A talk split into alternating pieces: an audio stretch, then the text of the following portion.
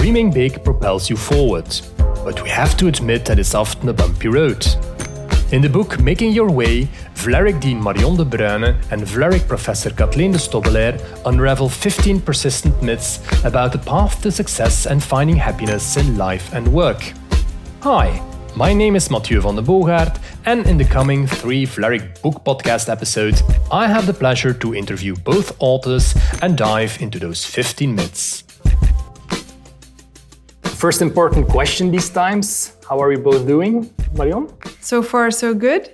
Yeah. Alive and kicking. Great to hear. We're both here to talk about your new book, Making Your Way.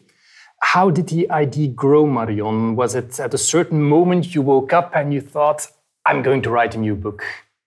Not at all. Not at all. It actually grew um, actually, through contact with our publisher, who I think first sort of inspired the idea, and and and it was ignited for me by, you know, the the big occasions in the school when when I speak to our students at graduation or at the opening of the academic year, and those moments make you think about what are the key messages that that we want to give to those young people who are making their way in the world. Um, and by extension, you know, what are the messages that we could give to any young person who is making their way in in the world? And that I think that idea inspired the book as sort of what lessons can we can we give them that maybe I would have been happy to have had um, at at that age. Now that being said, I hope that. Um, the lessons that we give in our book can inspire not only young people but also not so young people. I remember from our previous podcasts, Katleen, that you had the idea of someday writing a book. It happened. You, yeah, you wrote a book. Yeah. And you're glad with it? I'm very happy with it um, because it, it really, for me, combines a lot of things that I have close to my heart. First of all, there's this uh, very strong uh, scientific component in there. Uh, after all, we're both scientists, so we, we really think that's important. So it brings together some of the research I have been doing in the past but it also allows me to combine that uh, with uh, my experience as a teacher and a coach, uh, which are sometimes uh, sometimes really separate worlds. And so, really being able to combine that, uh, it was a true pleasure uh, writing this book. Yeah, and in the book you mention success really is only one percent inspiration and ninety percent perspiration. Was this the case for this book? Well, I must say, the book itself for me was 100% uh, inspiration. But of course, uh, you don't write a book in just a year. Uh, um, yes, uh, the writing itself took a year, but it's kind of bringing together all of your experiences from many years, uh, all the research you've been doing, doing in, in all those years that came before it. Uh, so, and there, of course, there was a lot of sweat involved in that. so, but the writing process itself, I think it went very smoothly just because that backpack was already full with, with research experiences. So for me, it was a very inspiring process. Okay, let's dive into myth number one. You can be anything you want to be. If I hear that myth, Marion, um, are all dreams fake? Yeah? Should we lower our enthusiasm in order not to get disappointed in life? Well, I hope not, uh, as we want to inspire dreams because even if you don't achieve the original dream that you had you know we say well when you shoot for the moon maybe you don't get there but you will land among the stars it is a fact that dreams whether they are very specific or whether they are still vague dreams really drive you forward you know they inspire. And i and and but our key message is hopefully they also inspire action. And so that idea of you know getting there is only 1% inspiration and 90% perspiration uh, I, I, think that is the message that we want to bring. You know many people dream of achieving big things um, but talk about it more than really doing things. And every dream is built and realized with many many many many daily small steps steps forward also steps backwards. Um, when, when I spoke to Mette Lykke, the CEO of Too Good to Go, um, she called that um, patient impatience, which I really liked as, a, as an idea of being indeed impatient in you know moving forward realizing your dream you know being in a hurry to actually do that. But in that process also realizing that you know you need to have persistence. You know you need to be patient that you know those steps forward every single day you know you need to be able to continue that uh, for for quite a long time to realize to realize big dreams. Um, it's a marathon not a sprint a question to you katleen now how to achieve your dreams if you're eaten by daily routines uh, firefighting uh, can imagine being a mom with two children, two, a husband, yeah. uh, hobbies, work, and things like that. Yeah, not everyone gets a license to dream. And what would you advise to people who are caught in a rat race called life? Yeah, I love that question. Actually, um, I think it's it's something that we all need to be careful of uh, uh, because I think many people think I still have time to to realize my dreams, uh, thinking also that you will uh, achieve their, those bigger things later on uh, in life. But of course, that's also a bit of a pitfall. Uh, and so, my first advice would be don't settle because ultimately you get what you you settle for. Um, but but I would also give two concrete uh, tips. Um, one maybe based on a, on a, a video I saw with uh, with Steven Spielberg, um, who actually said, you know, a dream it never shouts into your face. Uh, it's it's a whispering voice. And so, my first uh, advice would be make also time for reflection. And we actually cite a study that shows that um, that's sometimes difficult for people. Uh, we would rather give ourselves an, an electroshock uh, than to reflect on, on how we feel, to reflect on our dreams, because it's also a little bit scary. So, uh, that would be the first tip make it quiet and silent every now and then to really listen to that, that voice and dream. Um, but the second one is is indeed also uh, trick yourself. I would I would call it uh, to take action. Um, and I'll maybe give a, a very small example. Uh, I used to be a huge procrastinator when it came to writing, even though I loved it. Uh, I've actually done it all my life. I've always loved it, but one way or the other, I, I always felt like I need a lot of time to write well and so uh, that also means that it would, was something I could easily uh, um, procrastinate on because uh, I was teaching. I was indeed I had two children, so there was always a reason not not to do it and to procrastinate around it. Which is not an easy characteristic if you're writing a book. no, imagine. so so I really had to trick myself in, into some new habits, and I did that long before uh, writing this book. Actually, uh, so so to give maybe one example is I um, write every day. Every day, I take 15 minutes to write something, uh, and uh, it it helps me. It's like a muscle. You train the muscle, and the more you do it, uh, the better you get at it, and the, the more comfortable it feels. But another thing is, I uh, when and I applied that also while writing the book. I each time end with half of a sentence. So when in the morning I open up my computer, I see this half finished sentence. So I don't procrastinate then. Uh, I really feel like I need to finish this sentence uh, rather than say, oh, first I need a coffee and I have to yeah. do this and this and this. No, then immediately you have this call for action in front of you. And I think this uh, tricking yourself into new habits, you can apply that to many things. Also, with going to the gym, for example, many people also procrastinate around that.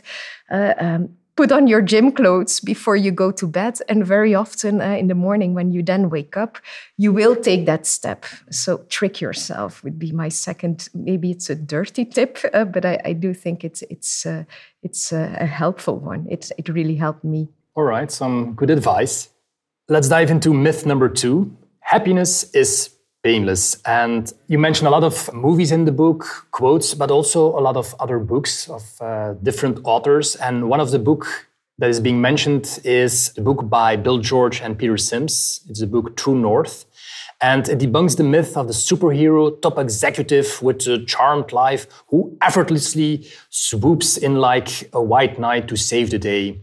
Stars can shine without darkness. Well, when I wrote those sentences, I thought, well, that's not a happy point of view. Um, isn't life too short for being unhappy? Yeah. Um, it, it all matters on how, you know, it all depends on how you look at it. Um, there is indeed always a silver lining, and and there often is also the silver lining in the things that happened in your life or the background that you had that you know maybe was not all rosy, rosy colored or maybe was not all perfect and um, what I like about you know True North is that it really makes explicit that it this actually is where often you find the kernel of where you find meaning um, and and what is real meaningful uh, to you. For, for, me, for example, is um, you know I grew up in a family that was not at all academic. I'm I'm the first one in my family um, to go to to go to university um, still one of one of the only ones. So this idea that I would become a professor and an academic and even a dean, I mean, I you know I had no no clue what a dean even was, was was rather far fetched. But you know, it it's through in fact reflecting on you know the fact that i you know was able to have that path that you also start to think about well it's really meaningful for me to enable other people to also explore their full potential and to leverage education like I was able to do, leverage education as a really powerful driver of, of change and enabler um, of, uh, of, of making it. And so I think, you know, in that sense, it's not a surprise that I ended up in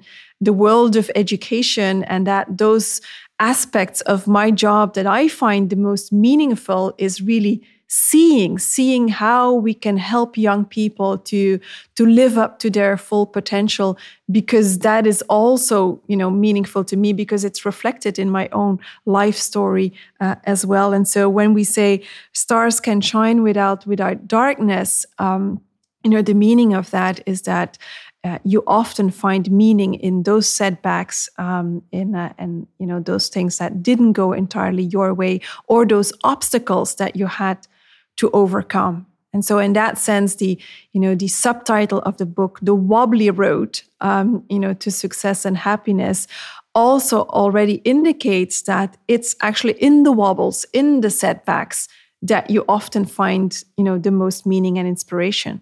Yeah, and I remember the quote you mentioned earlier: "You can't have a rainbow without rain." Exactly. From Dolly Parton. Yeah.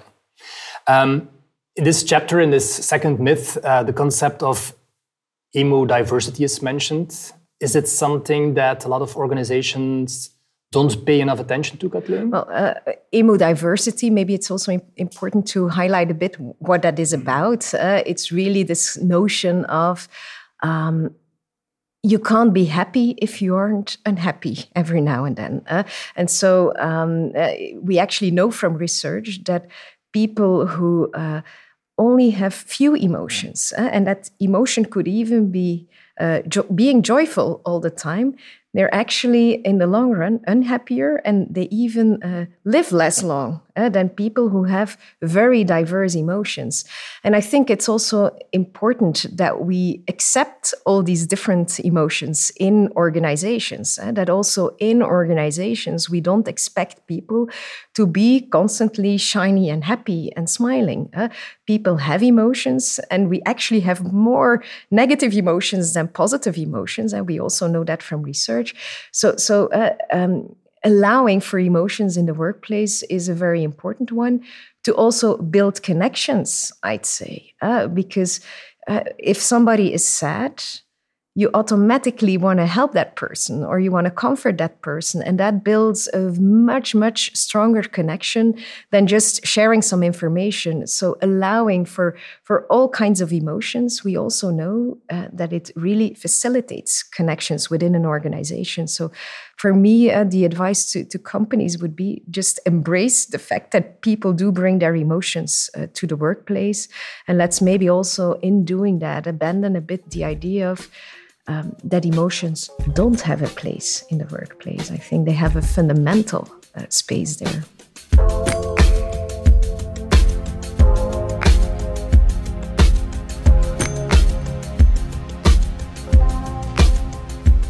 Myth number three the only way is up. Marion, I remember that you met Arianna Huffington, is it last year in 2019 or 2018? Probably two years ago. Two years ago. Yeah. I think she made quite an impression but because she ended up in your book. Um, mm-hmm. Why is that? Why was she so inspirational? Well, I think that the, the life of Arianna Huffington can provide inspiration in, in many different ways. Um, first of all, she, she debunks the myth of the tech entrepreneur as being a, a, a young young guy. Uh, she started the Huffington Post when she was 55.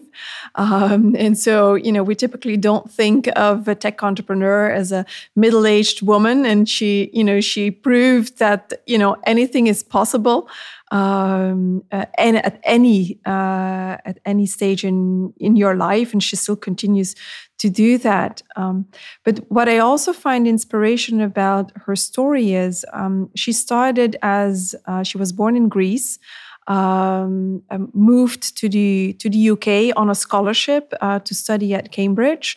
Um, uh, there as well, again, you know, education as as as as, as a real key lever um, for people to develop themselves. Moved to the US, um, became a writer. Uh, she wrote quite a lot of biographies, um, and then ventured into politics. And this is actually when she came on my radar, uh, because uh, that was a time when I was living in the US, and she was running for governor. She was running for governor of, uh, of California.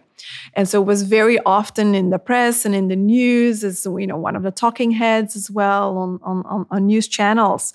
And um, the time when she ran for, for governor of California, she one of her opponents was Arnold Schwarzenegger, um, who also was, you know, an, an unusual suspect getting into politics. And he eventually won that race and, and became governor. And and so, you know, obviously that was a very public defeat um, for for Arianna Huffington.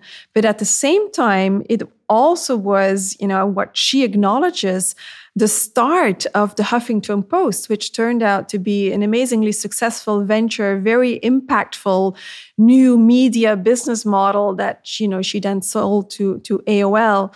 Um, and actually, it was through that failed race that she did discover how you know the internet um, in the early days then and social media in the early days then could be used, could be used to make connection with people, could be used uh, to spread information.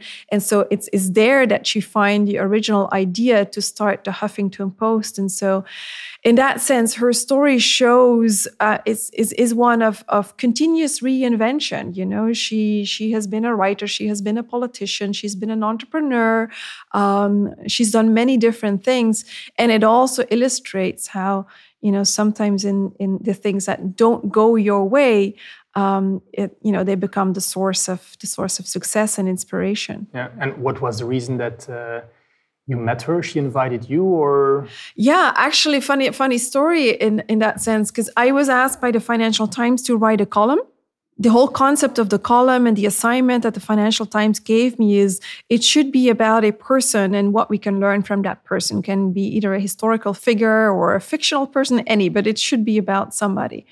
Um, and so I actually thought, you know, I'm going to write it about Arianna Huffington, and and the column was published and. I don't know why, but I never even considered, never even thought that she indeed, you know, was a real person that maybe would even read this column. I had never thought of that while actually writing it. You know, she seemed so far fetched, you know, this, this public figure. Um, but the next day after the column was published, I got an email from her, you know, congratulating me and, and you know, on the text and that she was happy uh, with it. Um, and then, and so later on, then the idea came about, you know, to do an interview together with, um, with a newspaper um, to do a duo interview with her, and so that led you know me going to led to me going to New York and visiting the new headquarters of her new startup, um, Thrive Global, uh, in uh, in New York. So uh, uh that uh, column assignment really got got some legs. So you mentioned that Arianna Huffington didn't have um, a linear career path. Would you both say you have or didn't have a linear career path, Katleen? Well, um, as a psychologist who was uh, kind of destined to go and work for, for an NGO and then uh, ended up venturing into marketing, then doing a PhD in applied economics in HR. Uh, I think uh, I have not had the linear career path, and I have surprised many of my friends and, and my family as well in, in uh, the steps I took uh, in my career. And, and even I would say, even though I've been in, in Vlerick now for a long time, uh, I would still say there's been many ups. There's also certainly been many downs, um, and and also every time when I feel now I'm entering a bit of a comfort zone, there's always something new popping up uh, an online MBA, or then oh, we, we have a DBA program or this book. Uh, so, so I feel uh, even in, in this role that I have had now for quite a while, um, it's not been so linear, uh, which I really like, I must say. And for you, Marion, I can imagine that you, as a little girl, didn't have the big dream of becoming the dean of a business school? I didn't even know what a business school was, so or a dean. So absolutely, absolutely not. Um, but I, I, completely echo what what Katleen was just talking about, and I think from the outside um, and at surface level, probably you think, well, you know, this is very smooth path, and she, she's been a professor for the last twenty years, so this is quite a linear, quite a linear, straightforward path. Uh, and I think that is one of the myths that we also want to dispel is that even those people that from the outside seem to have a very smooth straightforward career path from the inside it actually may may look differently. Um, in my case i think certainly the early years of my career were not exactly linear. I studied engineering and then I went into marketing, which was not, you know, the most expected uh, choice. And then actually I didn't go into business, but I went into academia, which again was not the most, you know, expected expected choice.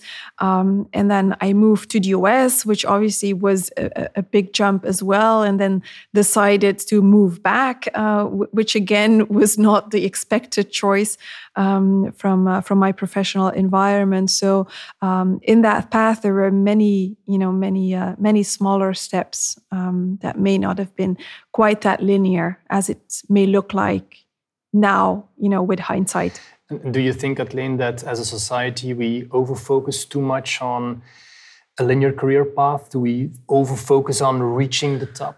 Well, I think we, we still very often have maybe this this stereotypical image uh, that that success it is about reaching the top, and to a certain extent, I would say that's okay. Uh, um, but I think that we also need to embrace that that top might look very differently for everyone for uh, some people, reaching the top might be uh, uh, being a, stay at home dad or mom uh, and saying, for me, that's the top. Uh, for other people, that might be, I want to be that CEO. Uh, so, so I think that we could broaden a little bit our definition of what the top is. and, and that career success, and that's actually also kind of the, the baseline of the book.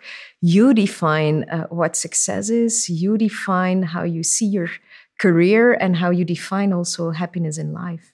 And you define the path that you want to take you know? Yeah. it's it's your journey to travel. It's it's your path um, to make.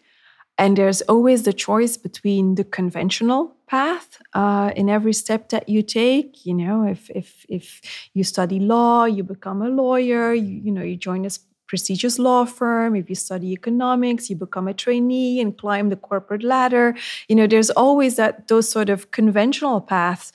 But what we also say is there's also always the, you know, maybe the more scenic route, uh, the the unconventional choices, and what they may give you is a lot of learning, but also an unusual, atypical, and unique profile. Um, and that has a lot of advantages uh, as well. You know, certainly I know for me, being able to bridge engineering with marketing and academia, it's not the most usual combination, but actually that gives you that unique profile. And again, one of the quotes in a book is from Coco Chanel. Um, you know, if you want to be irreplaceable, you, you know, you have to be different. Uh, and in that sense, there are advantages to choosing the unconventional path because it gives you an atypical profile of experiences and competencies and allows you to connect different domains as well. Yeah. Do you think we perceive too much a person? For instance, you gave the example of somebody who studies law and he or she doesn't end up as being a lawyer that we say, okay, wow, this is really thrown away money. Mm-hmm. I mean, you could look at my my journey and say, oh, what a pity. You know, she spent five years studying engineering, you know, worked hard on that and never did anything with it. And, you know, at the surface, you could look at it like that, but it's certainly not how I experience it because yeah, was that something that your your friends and family told you, Marion? You studied five years and you you you didn't become an engineer. Why? Yeah, absolutely. Like what a waste of such a nice degree. absolutely, that, that that's some of the reactions that uh, that that I got. But I, I still, you know, those five years were absolutely not useless. And I think any sort of, you know step that you take, you know, whether it's conventional or unconventional, there will always be learning lessons and and uh, competencies that you acquire that will stay with you and that will remain useful. There's hardly anything that I have done that I now feel were not useful, even though at the time I was doing that, I sometimes didn't see the value or, or the usefulness. And I think we also need to be realistic. Eh? Many of the things we, we learn in school, in universities, they also become outdated a few years later, uh, especially those technical skills. And in that sense, I think that's also the, the role of education is to uh, learn us to appreciate learning. Uh, and it's not only about the technical expertise you, you gain there, but it's a way of thinking you gain through education. And I, I think that's uh, uh, then no education is ever uh, thrown away, I would say. Mm-hmm. Is that a message you want to give students at the Vlerick Business School that um, don't limit yourself by the boundaries of what society says you to do? Yeah, absolutely. And also do not get swept up into what everybody else is doing uh, you know it's it's quite okay to to make your own choices. And you know when everybody is applying to a firm so and so and so you know you don't necessarily need to do that as well. I mean you you, you can carve your own your own path. Yeah and many of the boundaries we we have they're not real boundaries. They're often mental limits we put on ourselves. And that's a real pity. If you don't realize your potential based on some boundaries you've put in your uh, head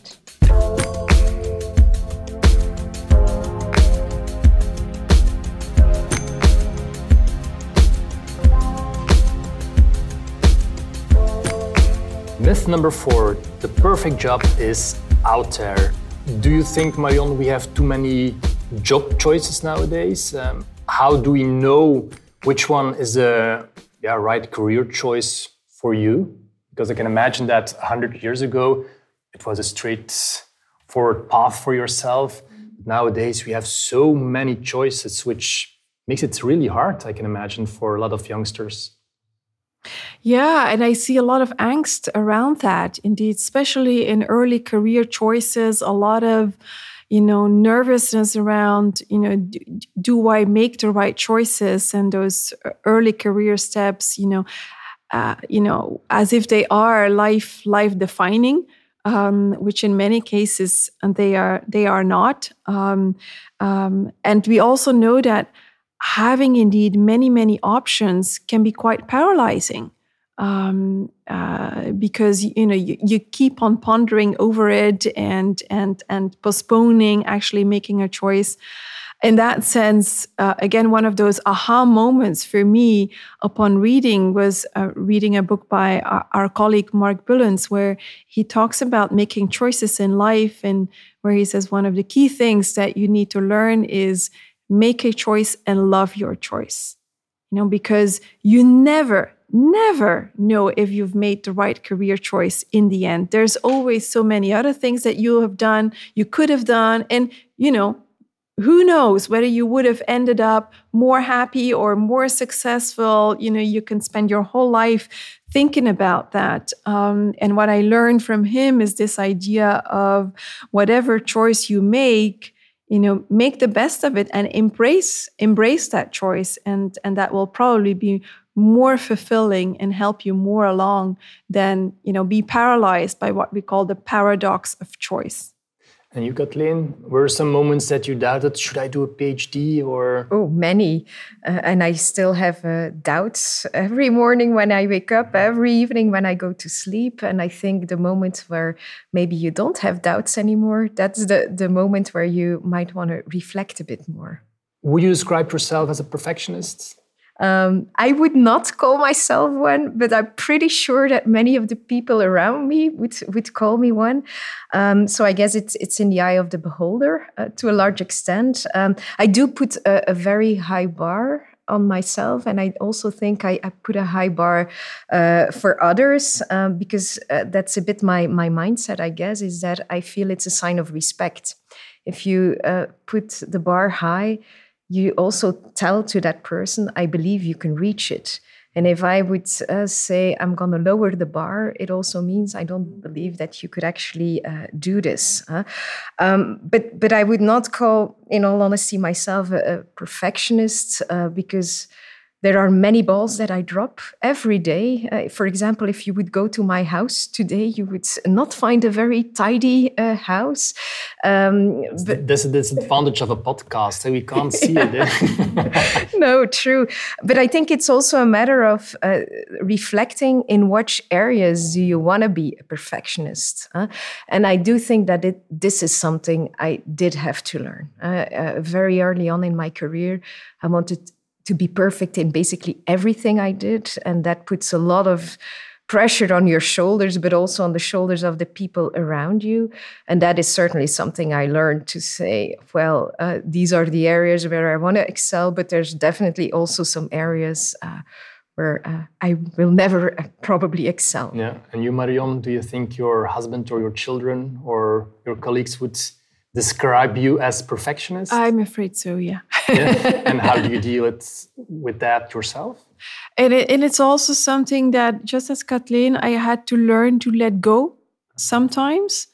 Probably getting children was a, quite a healthy thing for me in that because, you know, they enter into your life and um, one way or another create chaos. as much as you try to control that chaos, um, you know, uh, suddenly there's other, you know, human beings that depend on you and that are, uh, in a lot of ways, uh, unpredictable. Um, and so you have to you have to let go. You have also have to put into perspective, you know, your professional life. Um, in in you know, and in that sense, you know, uh, there's a lot of uh, balls that we keep in the air, air and that we are juggling. And just as with any juggler, um, you know, every once in a while a ball will drop, um, and that's okay. Yeah, because is, is, it is it wrong to be a perfectionist? Well, I think there's there's obviously pros and cons as with any trade. If you take it to the extreme, it it certainly is no longer productive. Um, because it, you know, the the one percent that you need uh, to really achieve 100% you know perfection is is probably you know taking too much work too much time um, and is not worth it. So in that sense you need to you need to calibrate. Um, and and also i think you know that perfectionism can put so much mental pressure on a person that you you know sometimes you it may make you not go into challenges because indeed you may not be able to finish them perfectly. Um, and, and so, in that sense, perfectionism can certainly um, be a negative trait as well. But it, it, it can obviously also be a positive trait in that it means that you know you you raise the bar high for yourself. Um, you know, you don't settle. Um, you know, Katleen always says, you know, what is it? If you uh, aim high, what yeah, if if you aim high, uh, you will will go high. But if you aim low, then of course you so exactly. you get what you settle for. Basically. Yeah, you get what yeah. you settle for. That was the quote that I was uh, that I was looking for. So if you aim low, by definition, you will end up low. Uh, and it it you know it's by aiming high that you also end up higher. Probably not at perfection, but a bit higher than uh, than you maybe thought was possible. In the book, the concept of job crafting is mentioned. Correct me if I'm wrong, Katleen. It means that you can create a little bit your own job. Now, isn't that a little bit easier said than done? Well, it depends on how you uh, look at job crafting, because we know there's three components uh, to job crafting, and uh, there's the part where indeed uh, you mold your task, uh, and that could mean, for example, I decide where I work, when I work, etc. I agree uh, that this is not possible for everyone. Uh, if you're uh, working at a reception, uh, probably you cannot say, Oh, tomorrow I'm to work from home and my hours will be from 11 till 7. Uh, I can imagine that that's not possible. But there's actually two other elements uh, um, when it comes to job crafting. There's also what we call relational crafting, meaning um, you're not um, stuck within uh, the team you're in. It's not because you're in a certain role that you're also stuck with the people that come with the role. Uh, um, so you can also decide a bit whom you work with, who you uh, relate to. And maybe to give one example, uh, when I started my PhD, I was the only one in the department doing a PhD. And uh, for a year, I was completely isolated and lonely. And then I started to read about this job crafting concept, and uh, it talked about this relational crafting. And I said, well, actually, there are other PhD students in the world. Uh, they might not be in my uh, department. Uh, and, and for me, it was something I, I just didn't think about uh, going and, and reaching out to, to those people, because for me, my world was my department. So, and, and that is also what relational crafting is about. Uh, you still can decide who you engage with. And then the, the, there's another element to job crafting, which I actually love a lot. It's the cognitive uh, crafting. Uh, and, and for example, there's, there's studies that show that people who have dirty jobs, uh, dirty work, that they engage a lot in this cognitive crafting. Uh, for example, uh, there's a, a, really nice study that follows up um, grave diggers. Uh, and uh, so you might say, well, how can you ever thrive in such a role? Uh, because the rest of the world, they, they look at this role as you put dead bodies in the ground, basically. But then uh, when they went to talk to these people doing these jobs, is they really crafted cognitively the identity that they had built around uh, that job. Uh, they were saying, we, we help people to say goodbye we do our jobs uh, in an, a nice and outdoor environment. Uh, so they gave a mm-hmm. completely different meaning to their role. Uh, it's also like the example of, uh, of the cleaning lady, lady at NASA uh, who said, I helped to put a man on the moon. and I think that's something we can all do. we can redefine our jobs and the meaning it, it has and, and the bigger impact it has. Did you have to redefine your job due to the coronavirus? Definitely. Um, both indeed in maybe indeed the, the, the, meaning of it, as well as obviously in the way of working. Um, you know, when you're confronted as an organization with such a crisis, it also means that your identity as a leader you know changes. Um, with the school we were on an ambitious growth path with lots of innovative new initiatives. Um, a, a, lot of those initiatives you know and those ambitions that you know that you need to reduce um, because basically now 24 7 is taken up by uh, crisis management and dealing with what is being thrown at you um, uh, basically. And that that for me also required a bit of a shift in thinking of okay so the next year is not going to be leading these ambitious innovative initiatives. The next year and maybe for you know for the foreseeable future is going to be leading this organization through probably the biggest crisis that we have ever seen um, and so it is, you know, it's certainly not, it was not the view I had and the mental image that I had of what I was going to do. Um, uh, but, you know, maybe it's even more meaningful. Yeah. And, and you, Katleen, did you have to change yeah, your think, job a little bit? I think it's for everyone the case. I think a situation like this, it really requires from everyone to think what will I bring to the table? What is the role that I can play? And, and it also took me a few weeks uh, to think about what is the role that I can play, uh, because immediately my role was uh, in, the, uh, in the beginning of the year, my role was basically teaching a lot. Uh, and, and then suddenly you, you don't have that much teaching, or uh, you re, re, go to online teaching. Um, so, but, but then you start thinking, well, in, in a situation like that, it's also easy to go in a pit of despair and to uh, become maybe negative. And I think what all of us can bring to the table in a situation like that is, is being optimistic. Uh, and we have a duty to be optimistic and to carry our individual responsibility. Uh, because it's not uh, Marion is a dean, I'm a professor, but uh, it won't have any impact whether we wash our hands. It doesn't have any more impact than when anybody else washes his or her hands. so it, it does create this sense of responsibility, I think, or at least I hope that this is what a situation like this brings to people. Thanks for listening to the first part of this threefold book podcast. We hope you enjoyed it and already obtained some inspiration. If you can't wait for the next two episodes, order the book at your favorite bookstore. The revenue of the book sale will go to the Vlerick Scholarship Fund. If you have questions or suggestions, mail us via podcast at vlerick.com. Bye for now and stay tuned for some more episodes in the near future.